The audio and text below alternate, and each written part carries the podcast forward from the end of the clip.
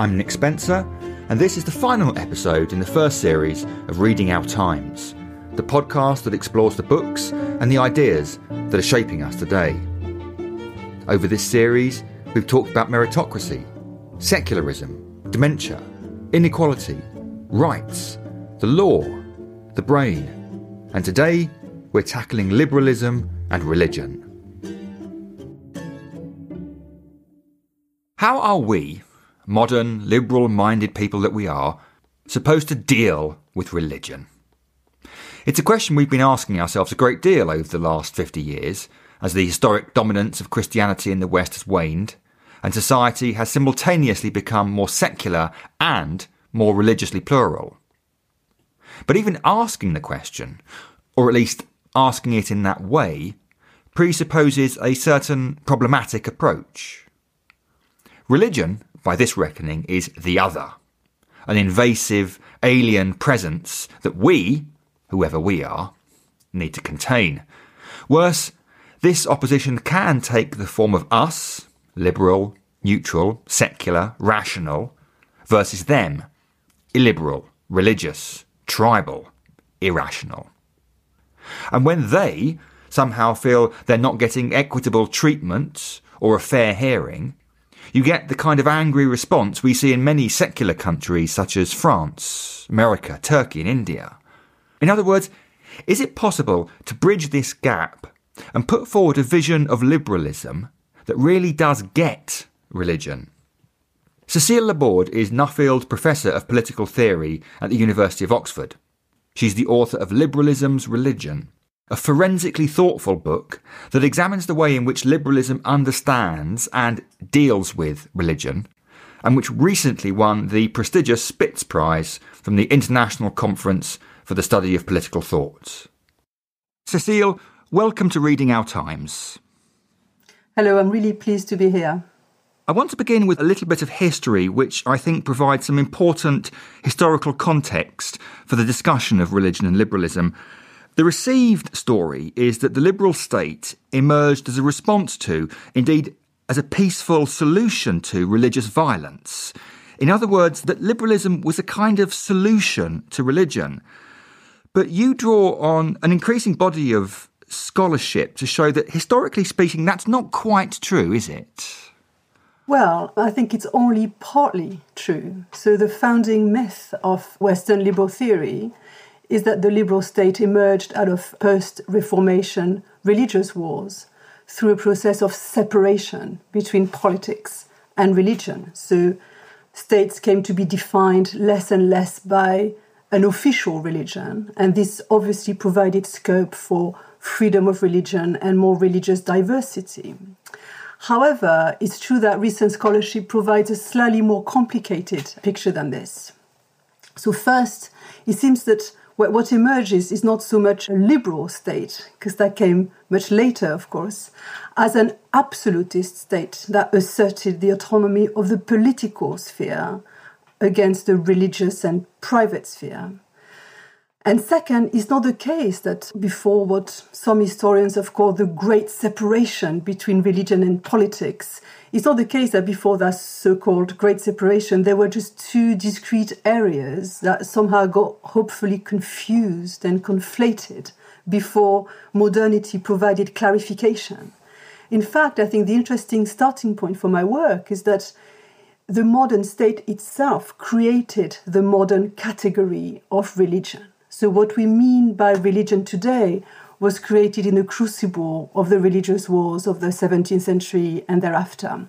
So, what really interests me are not so much the historical facts as the social imaginary of liberalism. So, how the liberal tradition constructed itself in relation to how it imagined religion. Because mm. it seems to me that our conceptions of the public and the private, freedom and oppression, reason and unreason, unity and difference were really constructed in relation to how we imagined religion. So that's really the starting point of my book. What do we think a religion is? You know, what is the concept of religion that is lurking behind our uh, historical self-understanding? Mm. And this is, I think, more complicated than than meets the eye. So, yeah, it is too simplistic to say that the liberal state is somehow a religious or the antonym of religion, or that it is, as you say, the solution to religion.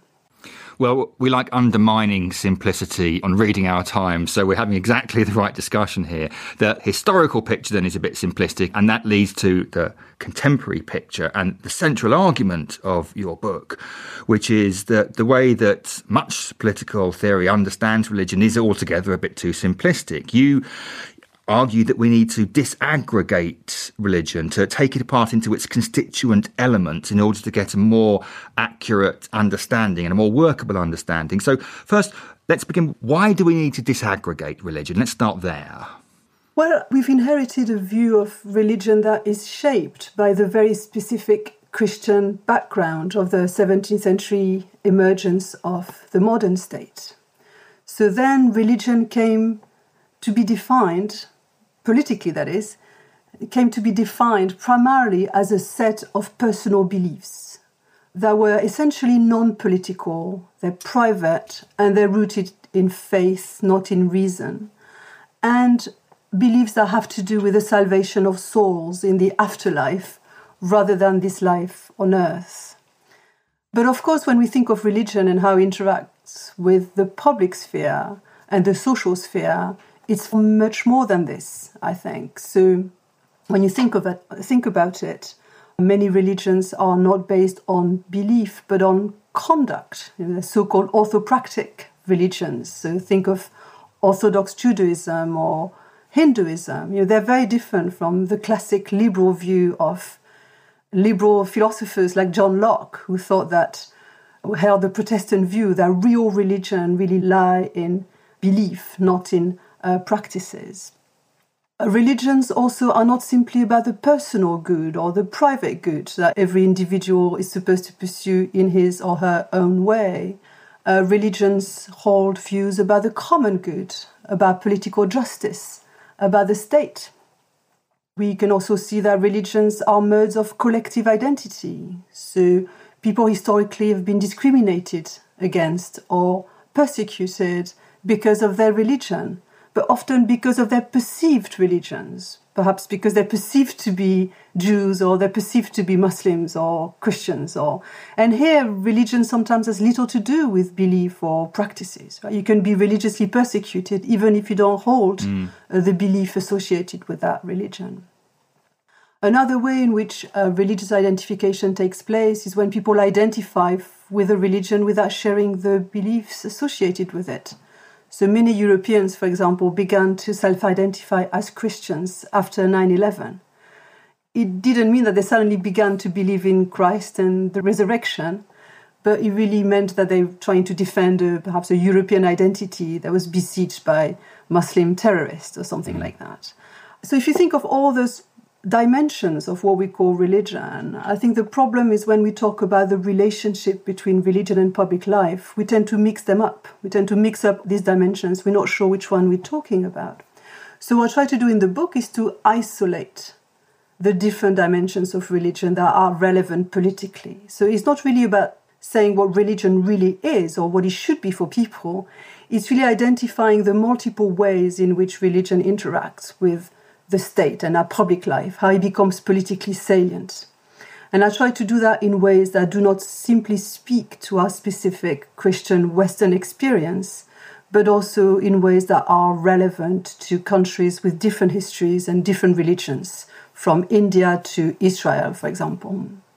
One of the strengths of this approach is that it helps us negotiate that vexed discussion between religion and non religion in society, doesn't it? Because if you have this thing called religion, it's difficult to know what the equivalent is for non religion. But if conversely you disaggregate religion into its different dimensions, you can find, as it were, bits of religion that echo and are parallel to bits of non religion.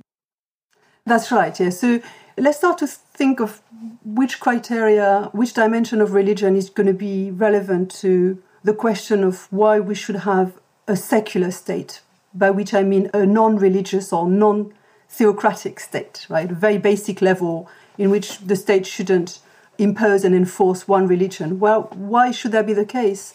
And I think there are three different reasons that align with different dimensions of religion. But when you think of it, secular beliefs, identities, and uh, associations might also exhibit those dimensions. And then the state should not associate with them for the same reason. So, just to be more concrete, let's just think about why should we think that the state should not be a religious state?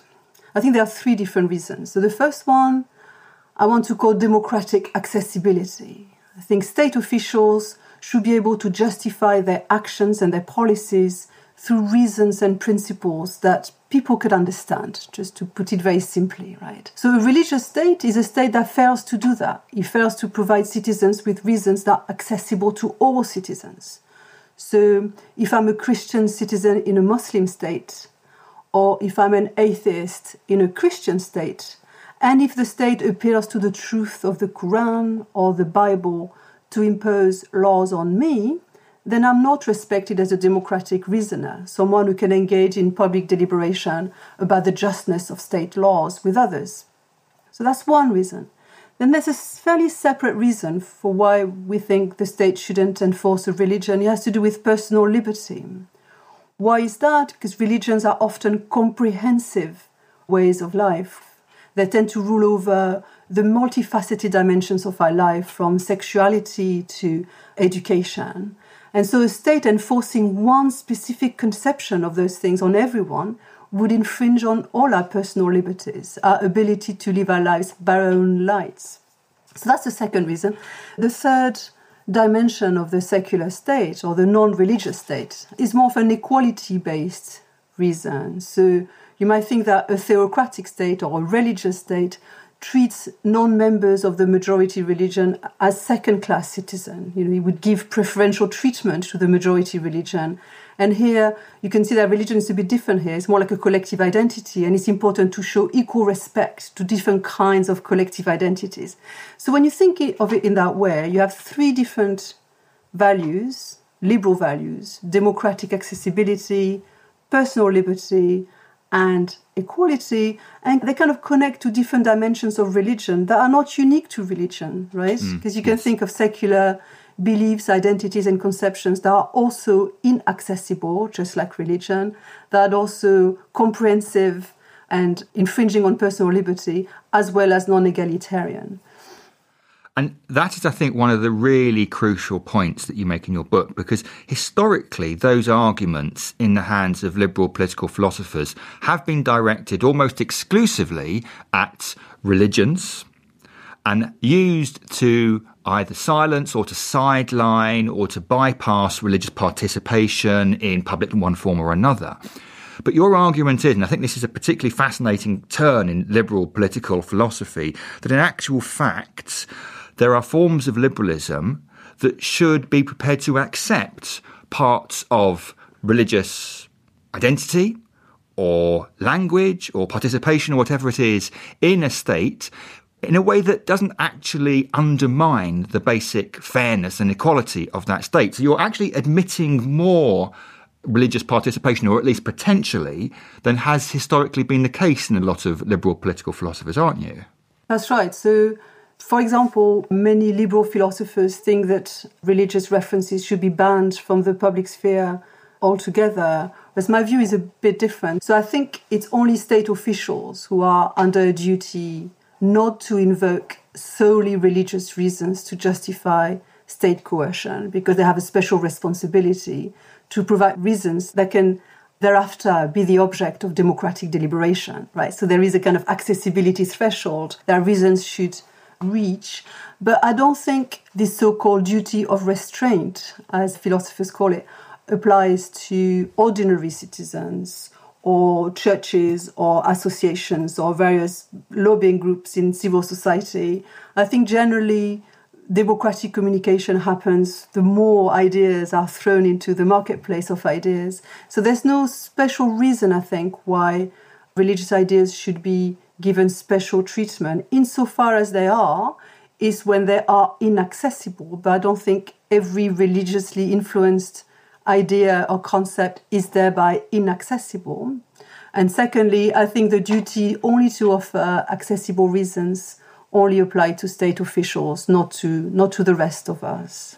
And conversely, you could argue that there were comprehensive worldviews that were secular, perhaps a kind of a deep ecological view or certain feminist views or whatever it is, that were comprehensive in themselves, that could, in theory, fall under the same restrictions as religious comprehensive views. That's right. So take the example of form of what we might call comprehensive secularisms. So, a comprehensive secularist ideology would be a philosophy that would be rooted, say, in a Kantian or a Millian or a Marxian view of individual emancipation.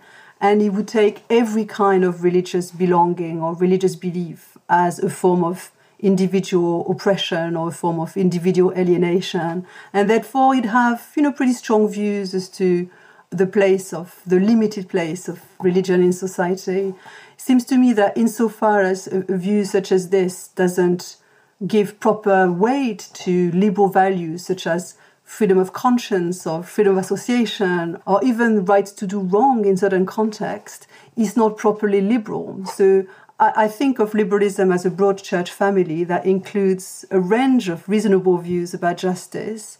And what are excluded are comprehensive views of the good. And this can be comprehensively religious views or comprehensively secularist views. But the kind of secularism I'm interested in is a political secularism. So it's, it's a liberal version of secularism that provides the fairest terms of cooperation within the same state between religious and non religious citizens. Mm. And I think there is politically there is really no alternative to that kind of uh, to that kind of secularism.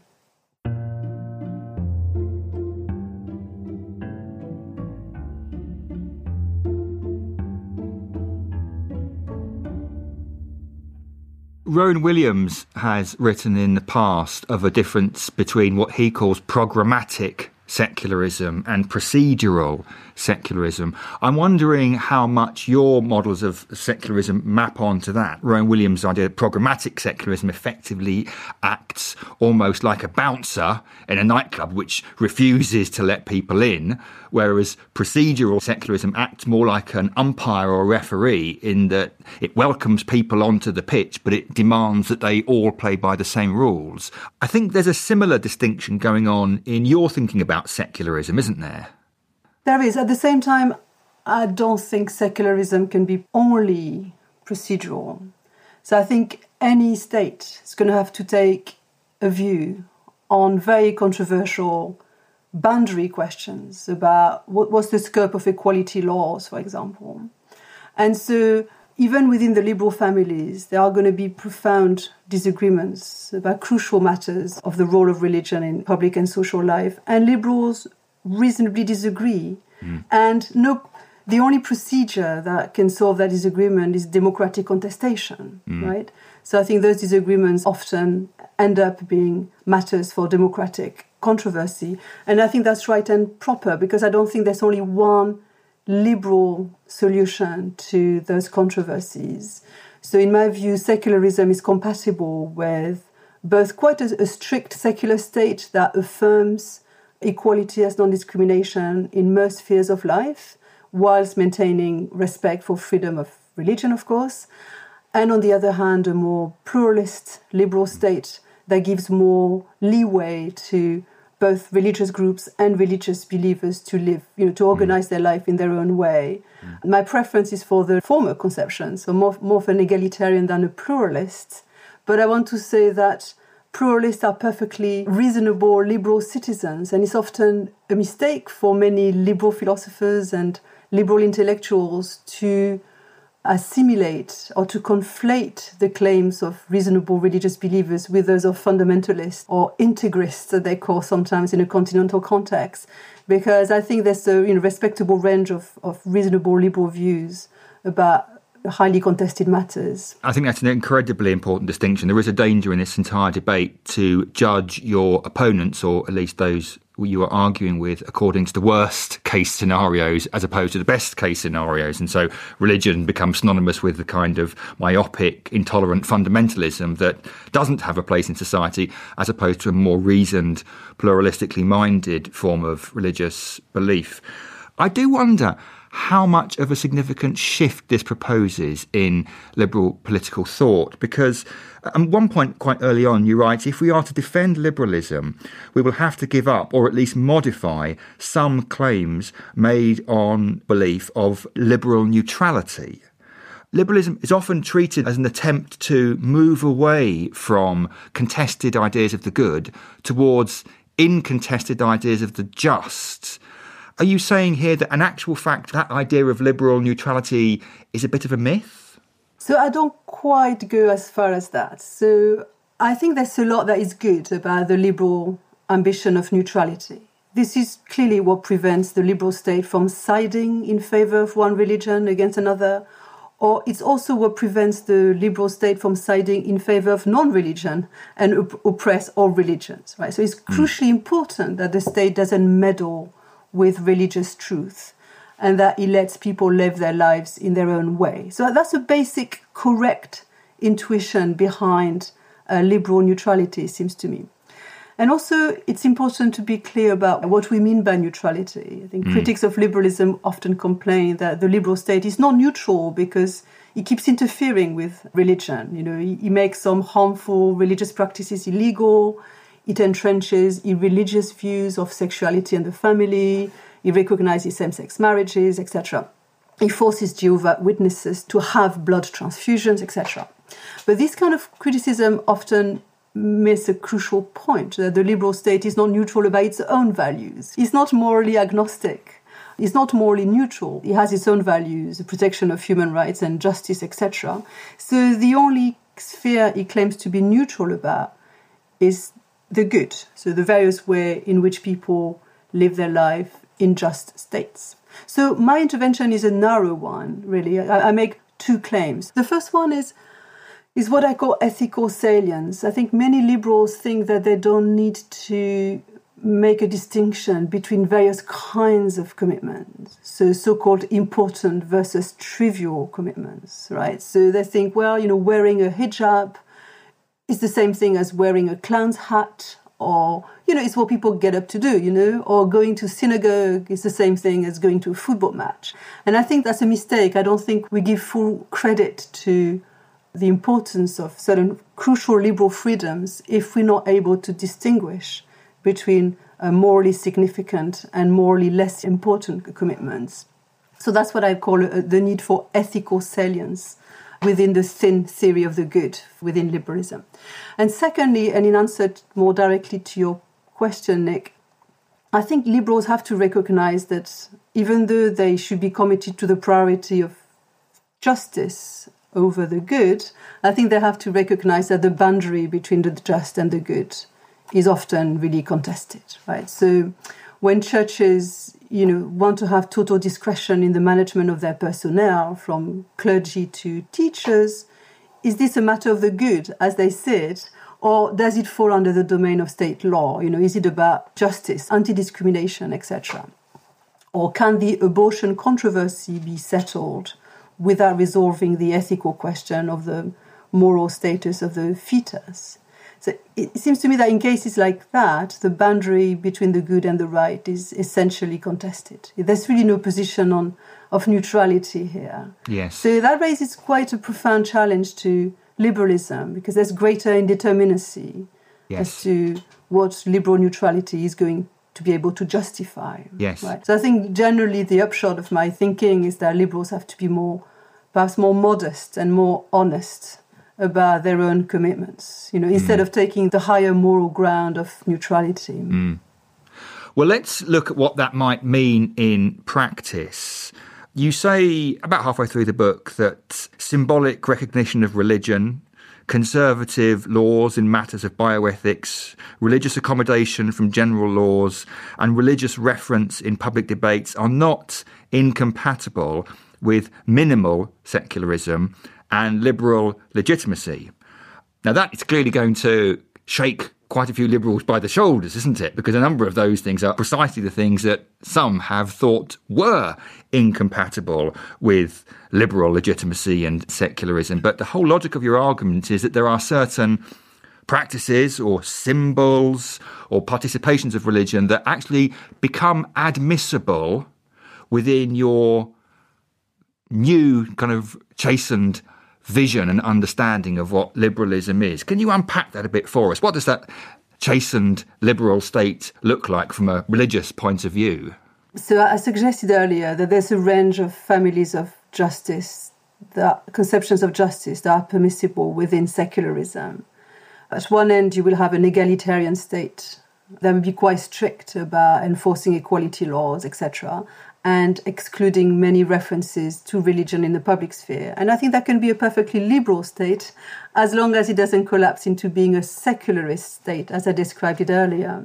Conversely, on the other side, uh, a liberal state will be able to recognize many of the symbolic, historical, and cultural dimensions of religion as long as that state doesn't impose one religion to all its citizens, as long as it doesn't force its citizens to live by a particular religious faith, it can be a perfectly liberal state. So, the example I give of that hypothetical state called Divinitia is the one that has the laws you've just described. So, I was suggesting earlier that when we're asking whether a particular state is properly secular in the sense I explained earlier, there were three different dimensions, right? So a secular state must separate itself from religion when religion is inaccessible, comprehensive, and divisive. But when it's not, then it's okay for the state to endorse a religion, not to enforce it, but to endorse it. So that explains the various provisos you just listed. So I don't think all religious references are inaccessible in public reason. So clearly appeal to the will of a particular God within a particular faith tradition that won't be accessible to all citizens, mm. notably those who don't share the faith, but more general ideas such as you know the values about human dignity, values about stewardship duties to the world, solidarity with the vulnerable and the destitute. These are all accessible ideas, mm. even when they are framed within a religious ethos. Mm.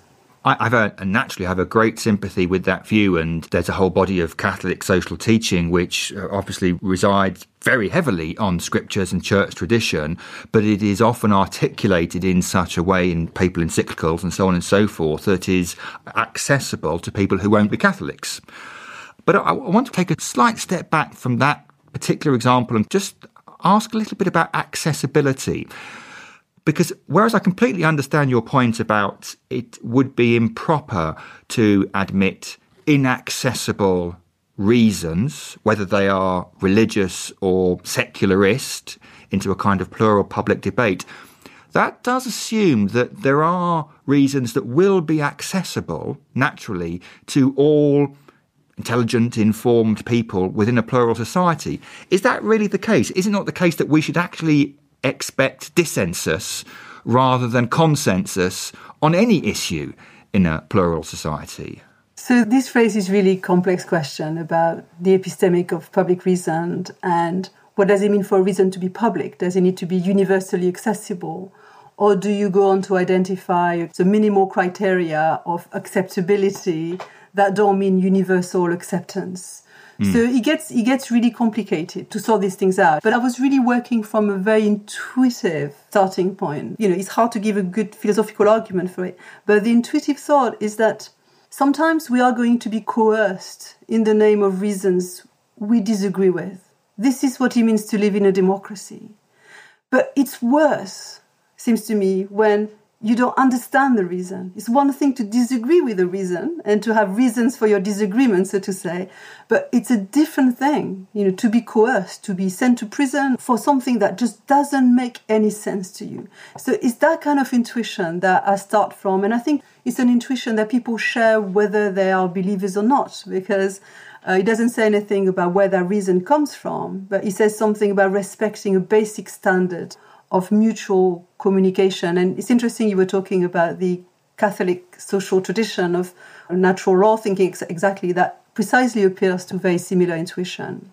accessibility is one of those things, isn't it? That it's incredibly difficult to justify and explain and pin down, but you do tend to intuitively recognize these things that are inaccessible and accessible. And there may indeed be a grey area in between, but uh, our first reaction is in these things, as so often is the case, is, is an intuitive one. In our last few minutes together, then let's try and ground the conversation because it's been fascinating, but as is always the danger with these things, quite theoretical. There are a whole number of very concrete aspects and dimensions of religion in contemporary society that come into play here. In this country, in England and Scotland, you have the question of the establishment of religion, but then you have questions of whether state officials can appeal to religious convictions when they're debating or when they're passing laws, whether religious symbols can be exhibited in the public square, of course, an extremely hot debate in the US whether churches can maintain the, what's known in the US as the ministerial exception, how much freedom they have to appoint their own staff members, and so on and so forth. Just pick up kind of one or two specific examples from that lot that would ground the suggested changes you're making. Okay, so the contribution of my book to these debates is not to to give answers, right? Because you know, part of the book really is trying to identify where the legitimate disagreement is, and to give conceptions and ways of thinking about the problem that can illuminate our disagreements. So, in all those cases, I'd want to, the question I would want to ask is which dimension of religion is at stake here? And how does it relate to what we think is mm. bad or problematic or dangerous about religion in the public sphere? Mm. So let us talk about Anglican establishment in this country, for example. So that looks like a simple question. You know, is it compatible with liberalism or not? Well, my answer would have to be, be more com- complex. There are different dimensions of Anglican establishment and they relate to religion in different ways, right? Mm. So, first thing I would say about this is first question you want to ask about a state that recognizes a religion is is it a religious state? That is, you know, does it actually enforce a religion? Does it mean that people have different rights? And of course, it's not the case with Anglican establishment. Most of that establishment is mostly symbolic. And I'm not saying that symbolism is never problematic. It's very problematic in societies such as Northern Ireland, for example. England, I think, is a bit different. I think you, you know you'd be hard pressed to say that Anglicans are the dominant group in society. so you might think that you know British society is secularized enough, probably to be able to cope with a bit of religious symbolism. But I wouldn't stop there because when you look at it in more detail, there are other dimensions of Anglican establishment that are not only symbolic. So I just highlight a couple. So one of them is well, the role of bishops in the House of Lords. You know, they have a legislative role and they play their part in same-sex marriage legislation, for example. And some people might think, hmm, is that a part that they should play, right? So we have an interesting conversation to have here about democratic equality. Anglican establishment might be acceptable if it were purely symbolic, but I don't think it's purely symbolic. So we might want to look at more fine grained details of that complex arrangement. So here is an interesting democratic question as to, you know, who should have a right of veto from democratically elected laws. So that's one aspect of establishment. I think there's also a legitimate query about the role of religious education in many schools, including obviously faith state schools. And uh, in some schools, it's quite difficult to opt out of religious education. So here you might think this is not simply symbolic. And the third dimension that I personally find problematic is the Anglican Church's refusal to officiate same sex marriages. So you might think on the kind of equality view of secularism, I think this might make same sex couples feel like second class citizens. I think it's okay generally for a church to reserve the sacred bonds of marriage to heterosexual couples, but only if that church is not the established church. Mm. I think if the church is an established church, I think it should really apply the law of the land. So that would be, I think, one consideration for mm. disestablishment. But as you can see, you have to ask different questions, I think, and it's not simply a yes or no answer. Cecile, it's been wonderful talking to you. The book is called Liberalism's Religion. Cecile, thank you for speaking to Reading Our Times. It was a pleasure. Thank you.